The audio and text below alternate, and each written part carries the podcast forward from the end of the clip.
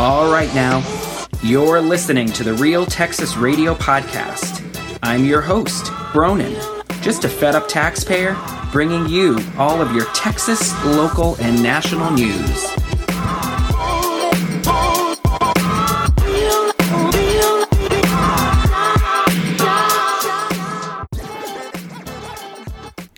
Welcome to the Real Texas Radio Podcast. I am Bronin, your host. Thank you for tuning in to another episode, or if you are joining the program for the first time, one thousand welcomes. Please make sure from wherever you are listening, like, subscribe, follow. You can also catch me on Twitter for my witty tweets and remarks, R T R underscore Bronin. And I wanted to kick us off with a little... It's beginning to look a lot like Christmas everywhere you go. It is. It's well, it's not really looking a lot like Christmas here in North Texas. The weather has been great. We've had a very mild December. It's been hitting the seventies, the high sixties.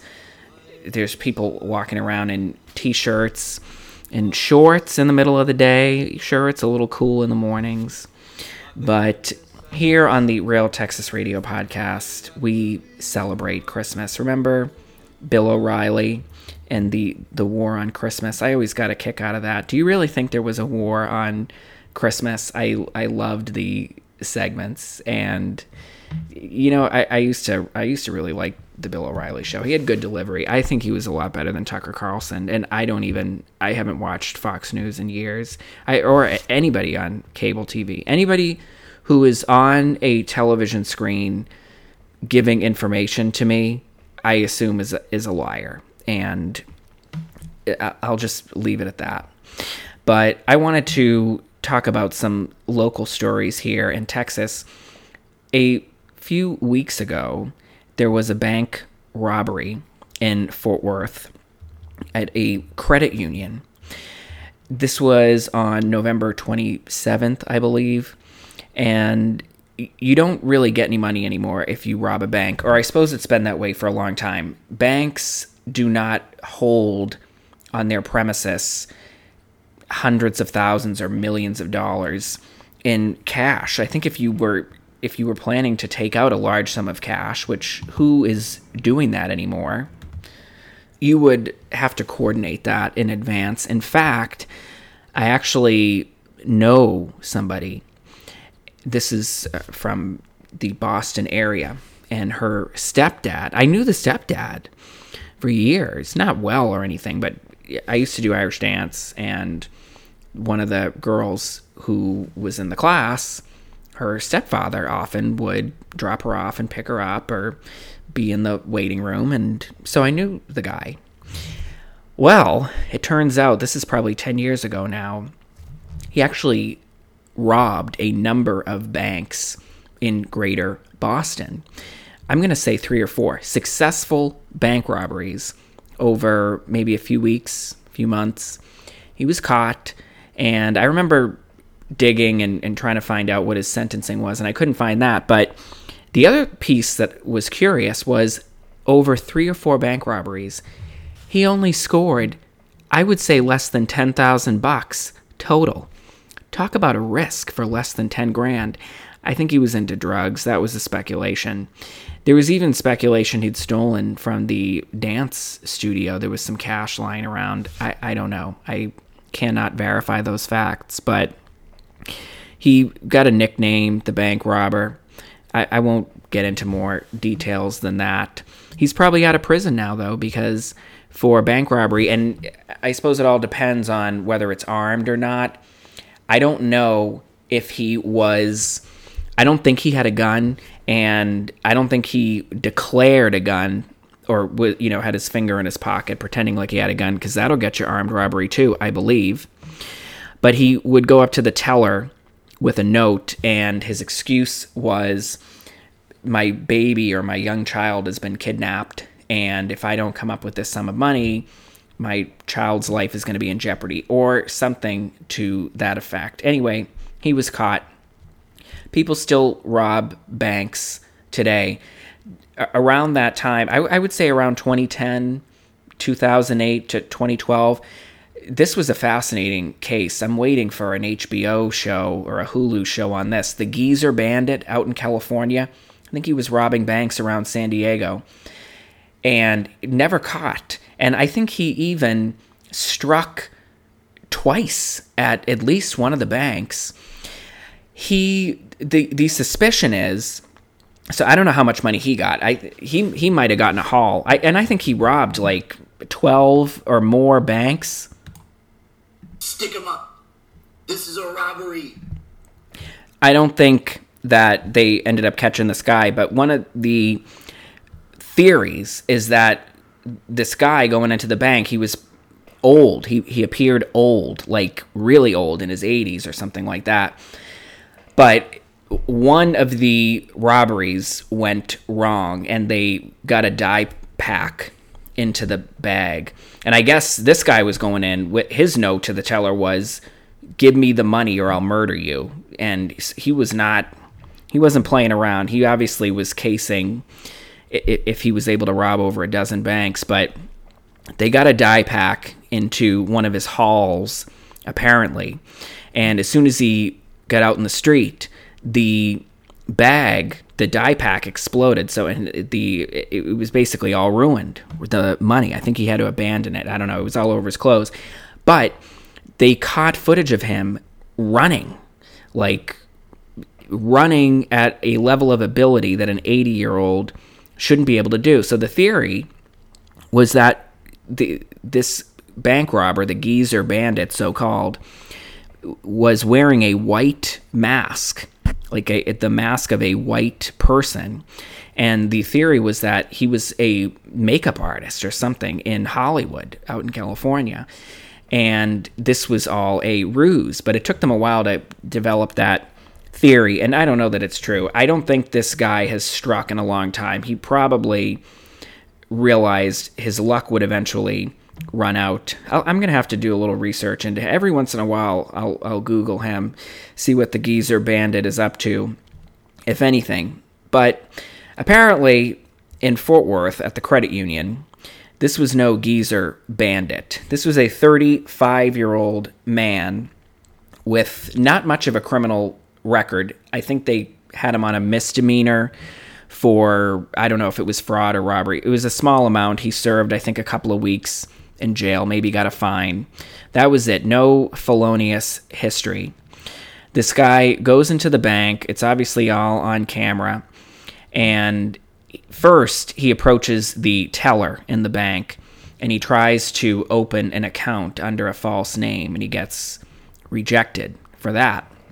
Now, in the credit union, there is an off-duty sheriff deputy, and who who is armed, by the way, and wearing a bulletproof vest. And this is something that you would check out. No, if if you're going to rob a bank, wouldn't you kind of case the joint to see if there is a security guard or an armed security guard in particular?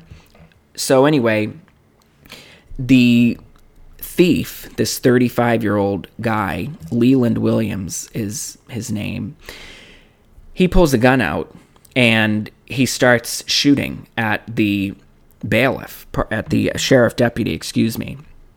And he shoots, he wounds the deputy, even through the bulletproof vest, punctured his lung with the bullet. This guy almost died. The sheriff deputy returned fire multiple times and missed.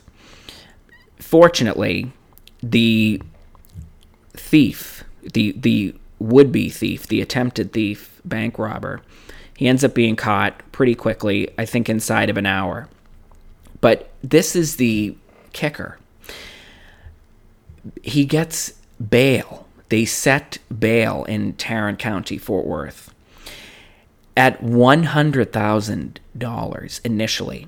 one hundred thousand dollars for attempted bank robbery and shooting a sheriff deputy, almost killing him.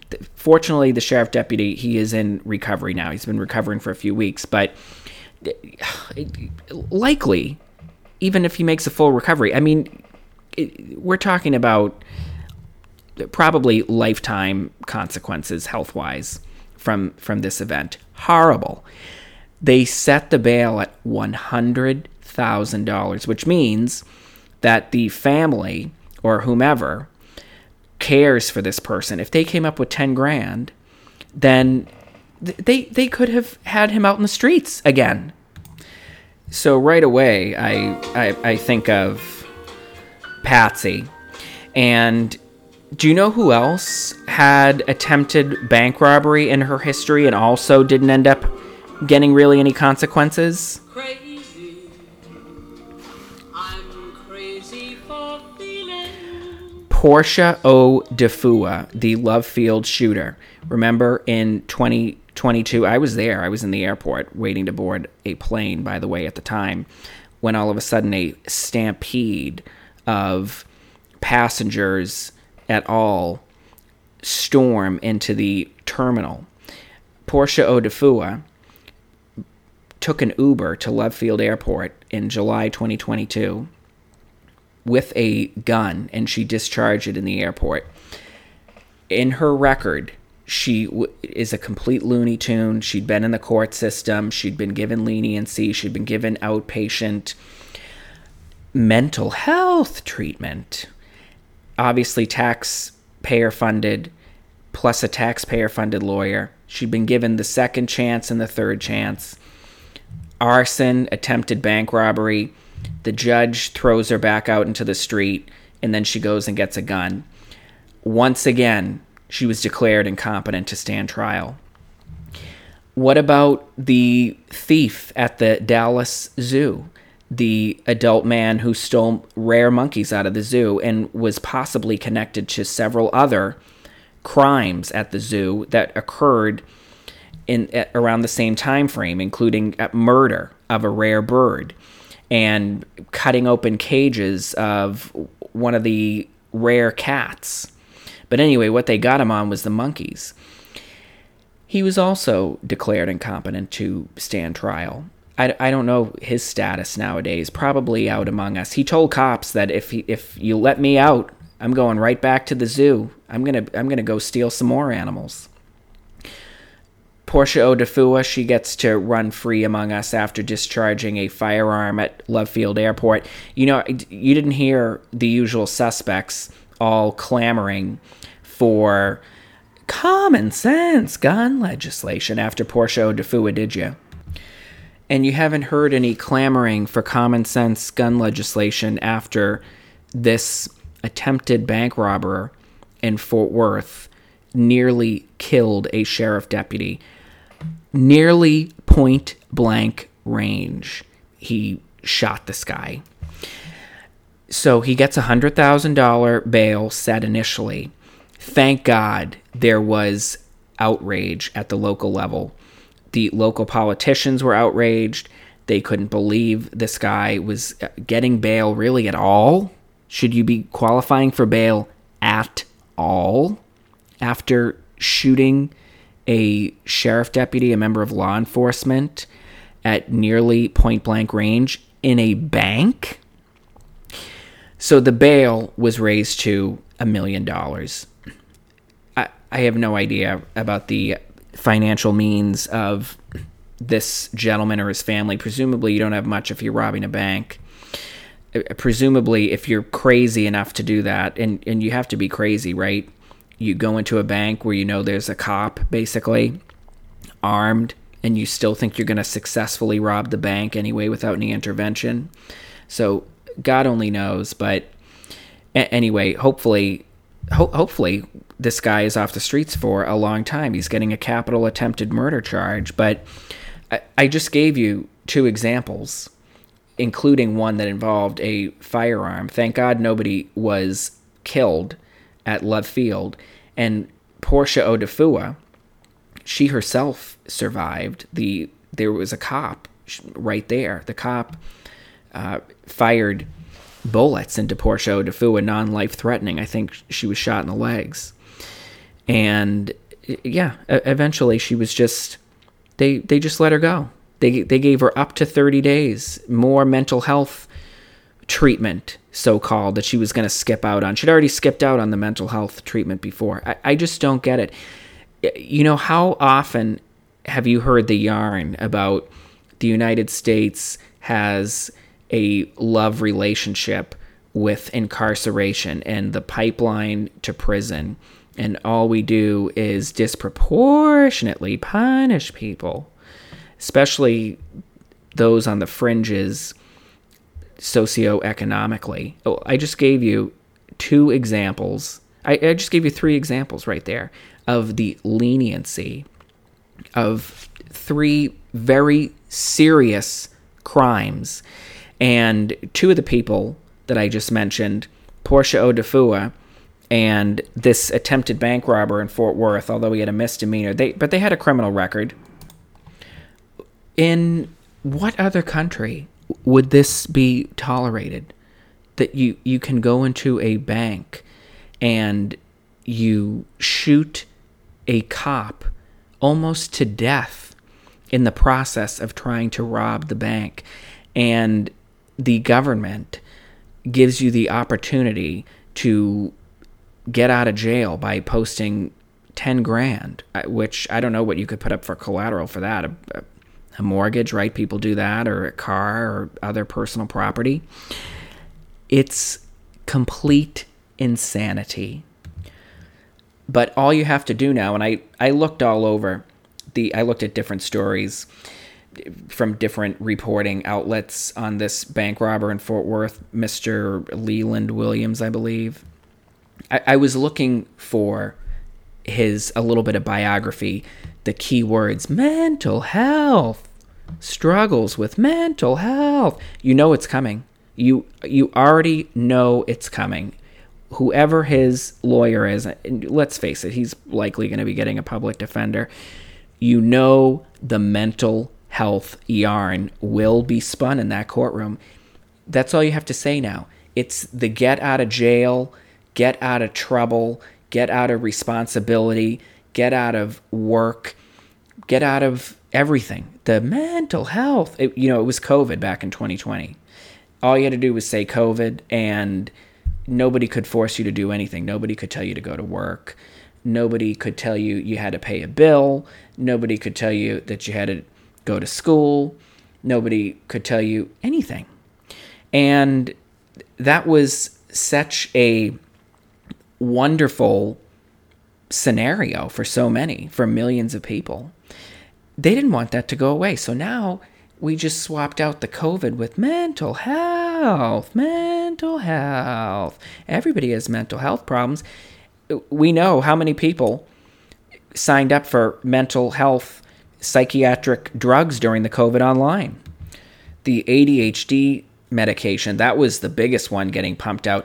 All of these Silicon Valley execs who worked at all of the, the big name tech companies, you, you know them, they went out with their own startups and they took merciless advantage of the relaxation of prescription drug policy. And they were signing people up for prescriptions for A D H D medication after a two-minute meeting over Zoom with a, a doctor, so-called, a clinician, so-called. And and just force, forcing these clinicians to just keep pumping drugs and scripts. And it didn't matter if you were in the same state. Didn't matter if you ever laid eyes on the person before. A complete disaster. But you read about these stories of the drug shortages. I can't even believe it. I can't even imagine needing a prescription drug or an over-the-counter drug as a part of my daily life. I know that tens of millions of Americans do. I know that That's that's the goal. One of the big goals of the pharmaceutical industry is to make sure that everybody is a customer, a returning customer, a customer with a number of different products. And and the psychiatric drugs, that's one of the biggest product categories they're pushing. Anyway, I, I know I'm going off on a tangent here. I have no idea what this guy is mentally. I'm I'm making a lot of assumptions. If you go into a bank today in twenty twenty-three, that whether or not you've cased it, but this guy clearly didn't, if he didn't realize that there was going to be a cop there. Or maybe he's such a druggie or nut, he didn't care. He didn't have anything to lose. Moving right along, I want to talk about the short-term rental ban in Dallas, which was supposed to start to be enforced, I believe, around December thirteenth, twenty twenty-three. Short-term rentals, which most people understand that to be synonymous with Airbnb or Vrbo, V R B O, the other competitor. But Airbnb, right? We, we've we've heard the horror stories. We've stayed in Airbnbs ourselves, most likely, if you're listening. And Airbnb started out as just renting a room in your house. Ordinary Americans who were just trying to pick up a little bit of side income, renting out a room on occasion to take some slack off the bill, so that way Joe Biden can send you a ten ninety-nine and confiscate even more of even more of your pittance that you earn, and ignore all the billionaires that they they talk about all the time but don't actually do anything about. When why would you when when there's a much easier class of people who aren't going to rise up because they care more about abortion and uh, transgender genitals than they do about getting a ten ninety-nine that they shouldn't be getting, that they don't deserve. Like other cities in Texas, including Arlington and cities around the country, they've put into effect all kinds of rules around Airbnb, usually because there are some bad actors, a party house a house in the neighborhood gets the reputation as the club. The, you know, there's a security guard posted outside the door. Somebody brings a gun, right? And, and ruins it for everybody. Just, just like everything. One or two bad actors ruin it for everybody. I happen to think that most people doing Airbnb, it's probably fine, but there's definitely a plurality of bad actors or people who are negligent or less than vigilant. And so Dallas instituted a short-term ban in certain neighborhoods, the single-family neighborhoods. I didn't have that much skin in the game, to be honest. I do, I, I do list on Airbnb, but I do not do short-term rentals. I don't do anything under thirty days. You have to pay taxes directly to the city. If you do that, that's one reason. But it's also most of the condo buildings, they've already established their own rules around renting restrictions. So it's not an option. And you know what? I don't like to do it anyway, because you get such a headache from the weekenders. You get such a headache from the short-term people. The first thing they do is lose keys. They... you know, one hair on the floor and the the review is in the toilet. And so, you know what, I, I just rather not deal with them at all. But in these single family neighborhoods, it, you know, especially the real estate obviously has skyrocketed. And so an investor will get in there and buy a house and they put it on Airbnb, because renting a property like that to just a traditional renter, a family, you're not going to be able to command a premium like you like you would be able to in one of these very desirable, convenient neighborhoods. And there aren't there aren't so many of those in Dallas. Most of the really desirable neighborhoods, a lot of them are condo buildings and mixed use and commercial. In any case, it took years for the Dallas City Council to take action. They dragged their feet. I suspect that many of them were beholden to Airbnb. They kicked the can down the road for as long as possible. They passed, finally, some regulations after the election in May of twenty twenty-three that were supposed to go into effect in December. And somebody sued, a host, a local host in Dallas sued, and the case was heard, or the argument was heard before a judge here, local Judge Purdy, I believe is her last name, Judge Purdy. And she has decided to put, what do you call it, an injunction, or she's decided to put a hold on the implementation of the short-term rental ban until a bench trial takes place. She set that for June of twenty twenty-four. So very interesting, I think. I've been ranting here for about twenty-five minutes. I think I'm going to wrap it up. Thank you very much. I am Bronin. You are listening to the Real Texas Radio Podcast. Like, subscribe, follow. Tell everybody you know to listen, and make sure you check me out on the next episode over the Christmas hiatus, when many podcasts and radio programs and other content take their holiday break.